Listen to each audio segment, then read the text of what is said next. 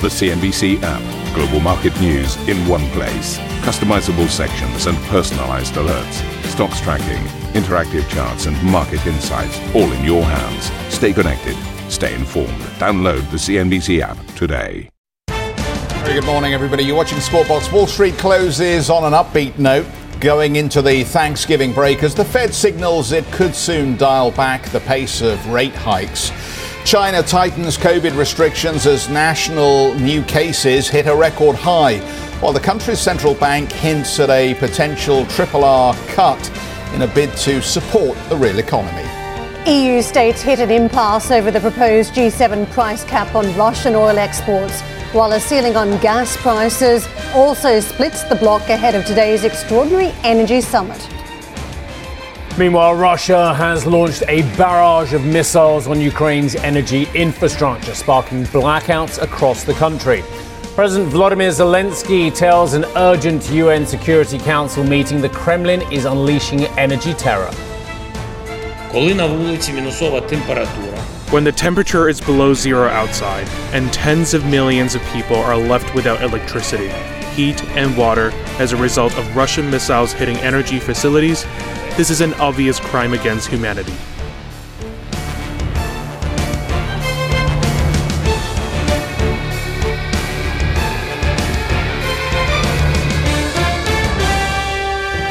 Morning, all. Let's uh, kick off the program then talking about the Federal Reserve. Fed officials expect to see smaller rate hikes ahead, according to minutes from the FOMC's latest meeting. The Fed hiked rates by 75 basis points earlier this month, its fourth straight such hike. The account of the meeting said a substantial majority of participants, quote, judged that a slowing in the pace of increase would soon be appropriate. The minutes come after US inflation eased to 7.7% in October. Markets are now pricing in a rate hike of 50 basis points in December. And to the data, perhaps take this one with a grain of salt. US weekly jobless claims rose to 240,000 last week at a three month high as the number of Americans filing new claims for benefits jumped by 17,000. The figure remains in line with pre pandemic levels, while economists have warned that the data tends to be volatile around the start of the holiday season. Business activity in the States contracted for the fifth consecutive month in November, with the flash composite PMI falling to a three month low of 46.3. This was a miss on expectations, with a slump in demand weighing on the economy. Um, I- I'm supposed to be at the wall, but like, I just listening to your headline. uh, A morning, by the way. How are you both? Good, good. Yeah, is it How? Thursday? Happy It is Thursday. Thanksgiving. Yes, happy and to all our US viewers, happy, happy Thanksgiving, especially. Look, look, I don't know if it's a, I don't know, confirmation bias going on at the moment or an echo chamber, you know, much used phrases between the market and the Fed. But we rallied on the back of that, yeah? On the back of the Fed potentially shifting to 50 basis points from 75, yeah? That, that was the kind of the, the narrative I got overnight. Who didn't think that that was the narrative we already had? Oh gosh, we can buy it again because we've heard the same news again. Mm. Whether it's Mester, whether it's Daly, whether it's Bostic, all these policymakers, I think the notable exception being that Bullard stuff we heard, with the spurious 7%, which sounded a bit weird to be honest. But, but it's like the market seems to want to buy, rally on the same story every single time, and it's something that is often the case. We've got a confirmation. Let's buy it again. We- we- We've, if someone else has said exactly what we knew already, or what we thought we knew already after the recent CPI prints, let's buy it again. And it's an often asked question by me, and uh, it's often the same answer: is how many times can the market rally on the same story? Do you think A- and the answer the is detail? quite a lot. But I wonder if it was the devil in the detail. I mean, we had uh, an idea Which bit? That interest rates went up by, by another jumbo amount, that the officials were behind it, that there was consensus. But this time, I think coming through the minutes was that there is a slight wobble in just how strong some of those opinions are about the rate hikes. Hmm. You had some concern that um, there's still not enough action to tackle inflation that's becoming entrenched, perhaps more increases warranted. And that's quite different to the other side that are worried about overdoing the increases and tipping the economy Yeah, into recession. And I think the discussion that was revealed in the minutes showed that breakaway that the consensus is starting to fray at this point, and that does tell you about the challenge of pushing interest rates too far from here, and that brings into question uh, further jumbo-sized moves, of course, even uh, 50 basis points, historically a fairly large move, uh, but the terminal rate, uh, the big question mark, and uh, I think you've seen ranges, what, from 4.6, where the Fed ended up and didn't change their assumption after the data in October, right up to more than 5% that some market participants are sitting on. So it's still a fairly wide gap, and I think this tone that came in the discussion was somewhat important yesterday. For me, there was one piece of data that I think perhaps convinced people that this is genuinely the point of pivot, and it was the jobless claims number. And all the way through this, we've looked at various bits of data that have suggested a slowing in the United States. And yet the Fed speakers have largely ignored that data. But we know that this is a Fed that's very focused on labour trends.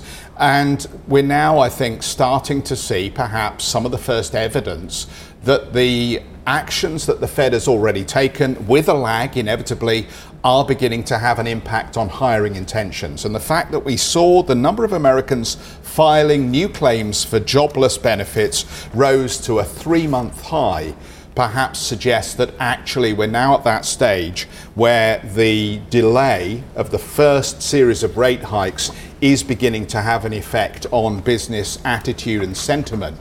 You know, the jury's still out here, but we have had a whole slew of growth related companies that have been laying off tens of thousands of workers already here. So perhaps the evidence that we are seeing an impact from those rate hikes is beginning to convince the market, at least, that the data and the Fed shift in language may actually run hand in hand here. What do you think? Oh, I, I, I, think you're right, but I think then the market has to think about the next stage, which is beginning to worry about, which is, Karen, you have mentioned this as well, like the, the recession and the earnings recession as well. Can the market carry on rallying on lower inflation if indeed we get lower economic activity? And therein lies the question, ladies and gentlemen. Very quick look at the markets. Cole Smead, very patient man on Thanksgiving, waiting for us. So we're up across the board on the US indices, including those growth stocks up 1%, NASDAQ uh, putting on 1%. For the week, the S&P has rallied 1.6%. Week to date, 11 out of 11 uh, sectors are in positive territory, led by materials, up 3%. Dollar index has fallen. Actually, we'll do Asia index uh, first, see what's trading over in Asia. And by and large, pretty positive. Flat market on the Shanghai Composite, but uh, South Korea, Hong Kong, and Tokyo all rallying uh, pretty well. A quick look at the dollar crosses. Again, the dollar's getting an absolute pounding. Look at that, Geoff. We're at parity again on the pound. Oh, no, we're not, are we?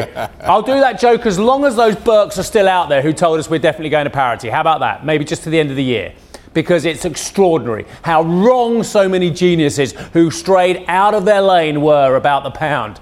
They all came over from their little Westminster bubble and told us we were going to parity.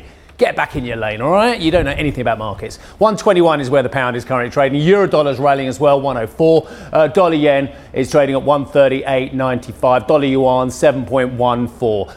Back to you and Cole. And I think it's fascinating because I think the dollar was where perhaps arguably you saw some of the biggest movement off the back of the language from the Fed minutes. But let's get to Cole Smead. He's president of Smead Capital Management. Cole, good morning to you. Is this the big pivot that the market's looking for? Yeah, I, I think it's uh, what we're dealing with is a mania that's ended, and to your point, people are just grasping for things, and it's of biblical proportions. Uh, I think it's First Corinthians. It says, "Eat, drink, and marry, be merry, for tomorrow we die."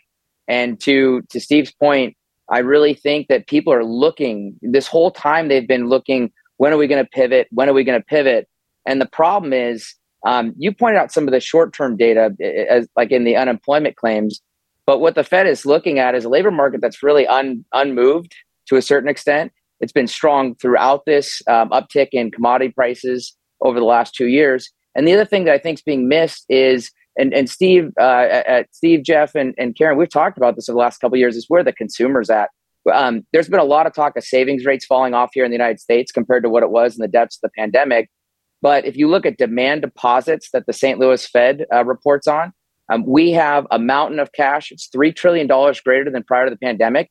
That money is being spent in the economy. The Fed cannot stop that movement of money.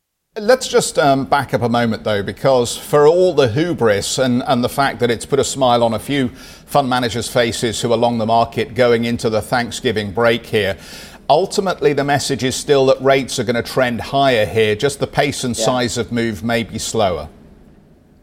Yeah, well, I also think there's there's going to be some healing, even if uh, markets, credit markets, move to higher rates. As an example, if you look at the 30-year fixed mortgage here in the United States and compare it to the 10-year Treasury, um, we went to historically abnormal spreads. In other words, bankers and uh, and credit institutions got damaged in the credit markets, and so therefore they just pulled back from certain markets, and that was a good example of a place where they pulled back. So now you got to remember though, banks their cost of capital is not the ten-year Treasury. I'm using Bank America, who we own as an example. I mean, they're they're paying deposits anywhere from two basis points for retail to up to about eleven basis points for commercial. Um, you know, the the 10 year treasury is sitting out at 370. So I think there's a lot more rooms for banks to start to take in, um, you know, I go out and borrow in the real economy because I mean, even what they could borrow, uh, you know, buy sovereigns at on their on their deposit rates is crazy. So I think banking spreads um, are incredible here. The question is, when do banks start really lending into the economy as the clarity to your guys' point about what's going to go on in the economy here? But in the interim, I think the best opportunity sitting out in cyclical arenas because that's where people are most deathly afraid, and that's not what the S&P 500 provides to investors. God, one of the most exciting things I've had is chatting to you and arguing with you in a very good spirited way about the US consumer over the last couple of years. So let's crack on, shall we? You just said how strong yeah. the US consumer balance sheet is. Credit card balances jumped 15%, the highest annual leap in 20 years as Americans fall mm-hmm. deeper into debt as well. Uh, let me just give viewers one more figure as well. More consumers are now relying on credit cards to get by, which has helped propel total credit card debt to $930 billion in the third quarter, just shy of an all time record. Cole, I hear your point of view as well, but Americans are using the most expensive form of credit. 19% is the average rate in the States, give or take the, a couple of decimals at the moment as well. That doesn't say to me that the household balance sheet is quite as good as you paint a picture. Yeah, Steve, the way you framed it is exactly how people frame it when they want to be negative. Okay.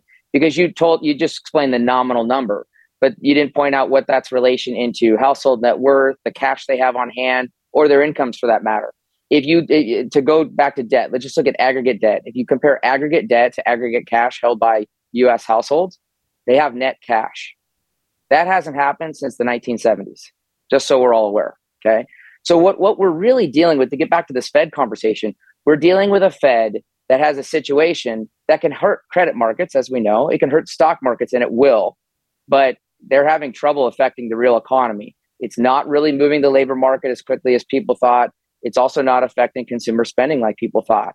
And so the, the question was in the 2010s was why is the Fed's low rates or central bank low rates not affecting the real economy in the way we'd expect? Animal spirits, more borrowing, more risk taking, etc. Now we expect higher rates to directly affect the real economy. Didn't we learn in the 2010s that that doesn't Cole, work? Cole, I'm just going to say the way I framed it was exactly how the data came out. And I'll just say credit card balances more than 15% higher than a year earlier, the largest annual jump in 20 years. Fact. Amongst Americans carrying credit cards month to month, 60% have been in credit card debt for at least a year, according to creditcards.com. Fact. I haven't framed it. I've just given you the facts, Cole. Uh, we'll carry on the debate. We said, we said, we well, sit on one of the lowest debt service ratios in U.S. history since 1980. Uh, we're talking about that. the highest on the record high levels. Um, credit card rates at 19% at an all time high, up from 16% a year earlier. And Americans are carrying more debt over on the monthly period, so they are paying that 19%. Cole, I haven't framed it, I've just said the facts. And yet the economy chugs along, Steve. So that's a great part. I mean, every, every time people want to doubt the consumer, they've just been dead wrong. And that's the that's the problem the Fed's dealing with. They think they're going to impact the consumer. No, they've impacted credit markets. They've impacted stock markets. And and what, what we like about it is that provides so much opportunity in stock picking. People are very fearful of the consumer because they think they're going to hike, hike, and fall, you know, break the economy. Something's going to snap. And so far, all that snapped is the quality growth story, which is way over owned in London, is getting its head kicked in. And by the way, we're not done until the quality growth managers in London there all own energy, just so we're all on the same page. That's where hell is, not the consumer.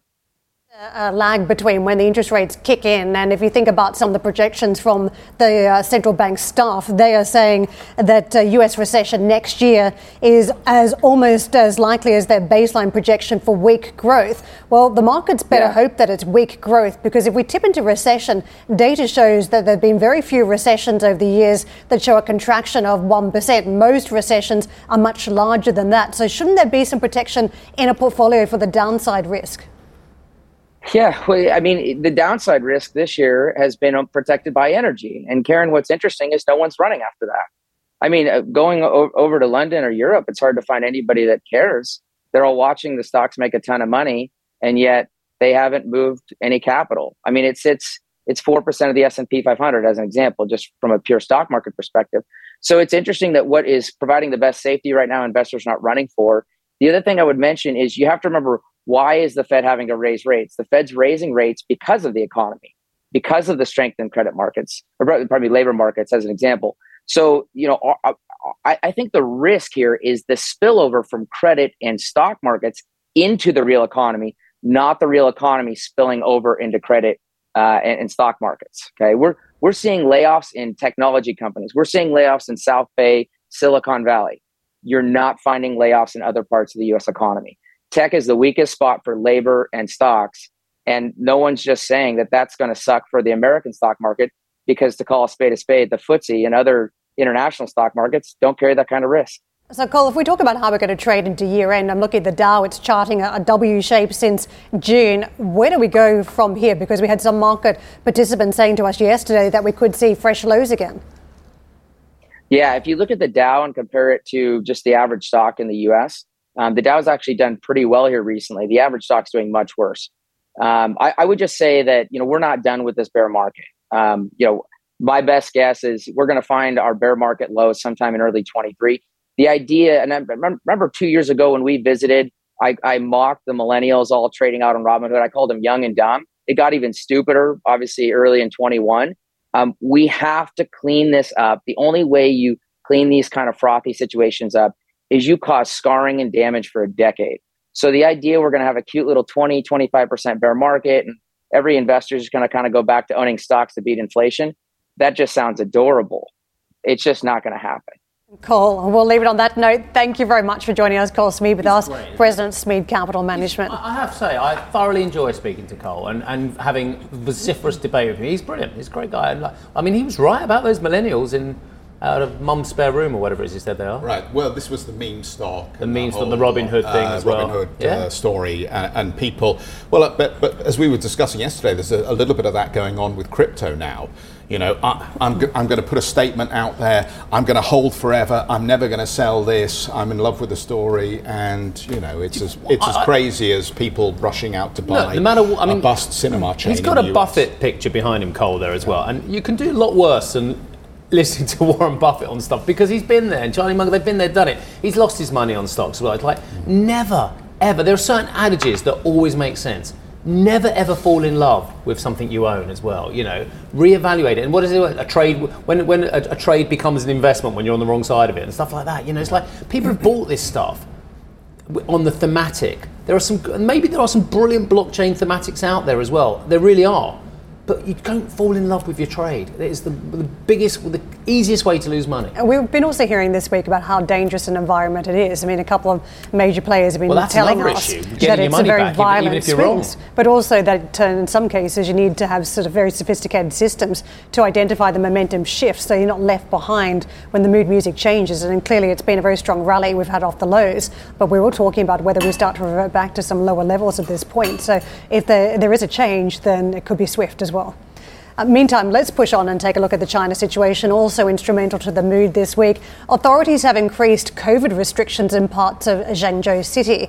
That is the location of the world's biggest iPhone factory. Protests broke out at the Foxconn owned plant after the firm tried to delay or deny bonuses to new joiners put into quarantine before working on the assembly lines. Foxconn apologised to the workers, saying a technical error had occurred and that pay has now been guaranteed as previously agreed. Chinese COVID cases have hit a record high, with official data showing over 31,000 people tested positive in the past 24 hours. Authorities in large cities continue to tighten restrictions, with Beijing shutting down most public venues and Shanghai putting additional restrictions on people entering the city. The country's central bank has indicated it could cut the reserve requirement ratio in a bid to support the economy. Let's get out to Sam for more. Sam, anyone watching this from the outside in saying, how is this different to what we've seen in previous episodes of COVID spikes in China? Why are we not setting up for more supply chain disruptions that cause problems for inflation?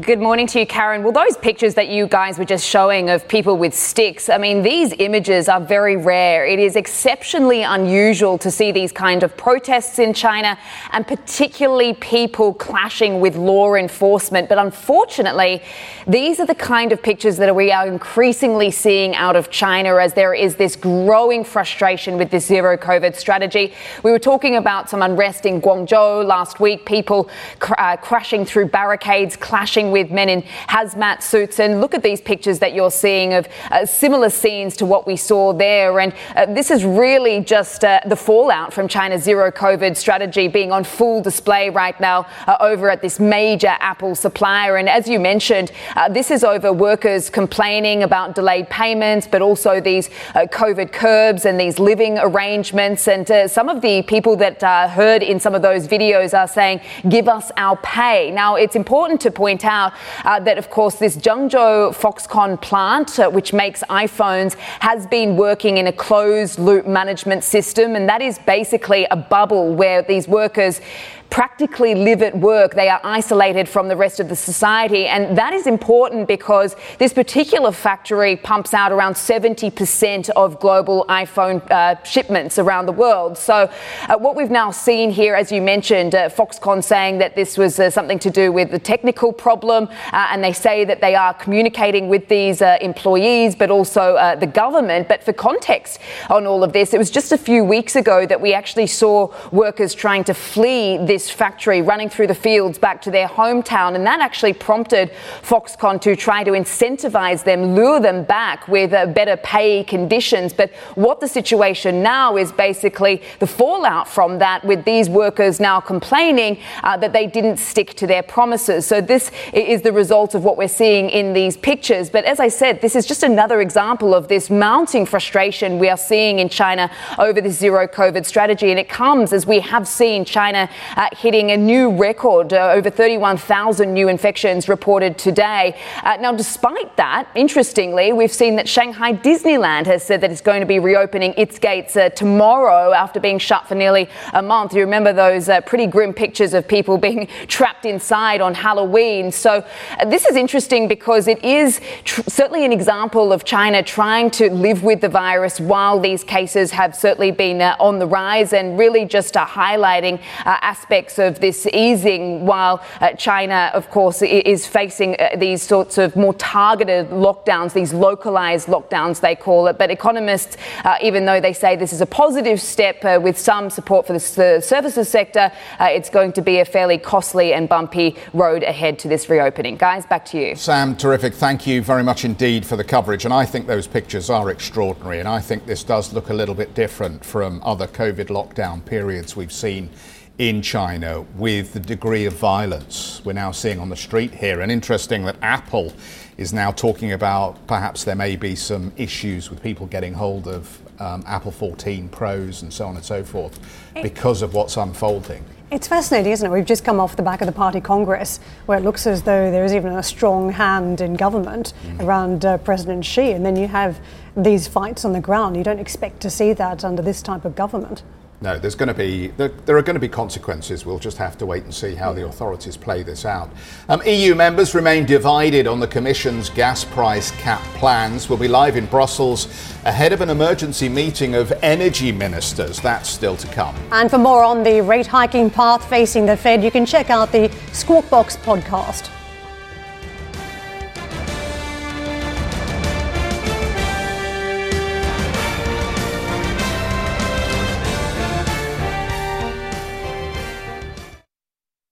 Listen to CNBC's Beyond the Valley, the podcast that explores the biggest tech news from across the globe. Join me, Arjun Kharpal. And me, Tom Chitty, every week as we bring you insights into the top stories, unpack the latest trends, and find out where the industry is headed. Now available on Spotify, Apple Music, and Google Podcasts.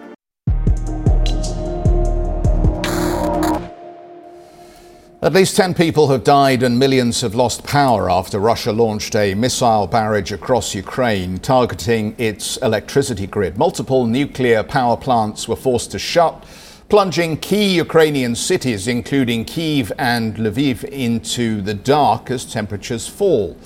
Ukrainian President Volodymyr Zelensky dialed into an urgent session of the UN Security Council after calling for a meeting in response to the attacks. Zelensky said power and other utility services are being restored, but accused Russia of using, quote, energy terror to leave millions of people in the dark and cold. Well, Zelensky also said Ukraine is waiting to see, quote, very firm action from the world in response to the latest strikes. Justice must be restored within the UN structures themselves. The terrorist state should not participate in any voting on the issues of its aggression and its terror. It is a stalemate when the one who caused the war, the one responsible for the terror, blocks any attempt by the UN Security Council to fulfill its mandate. This is nonsense that the veto right is reserved for the one who is waging a criminal war.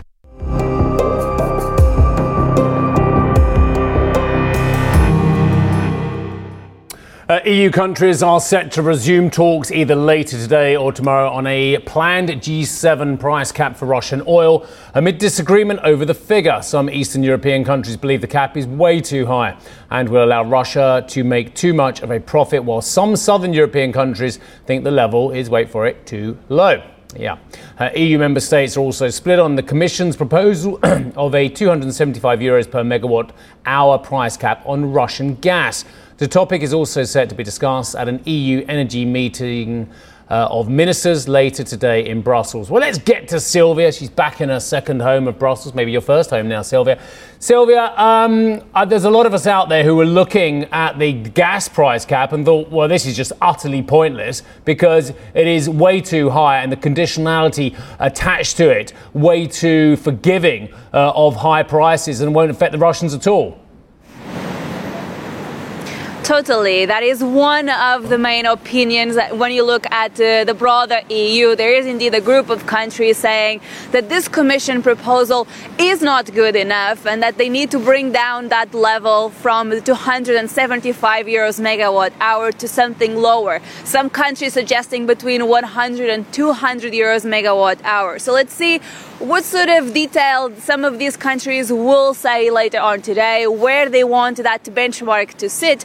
But there's other opinions when you look at the EU in the context of this cap on natural gas prices. There's a second group of countries that what they want to see is more guarantees, more reassurances from the Commission that this measure is not going to distort the markets. There's concerns here that if they go ahead and introduce this price cap, then that could lead to an increase in consumption, and some member states do not want to see that.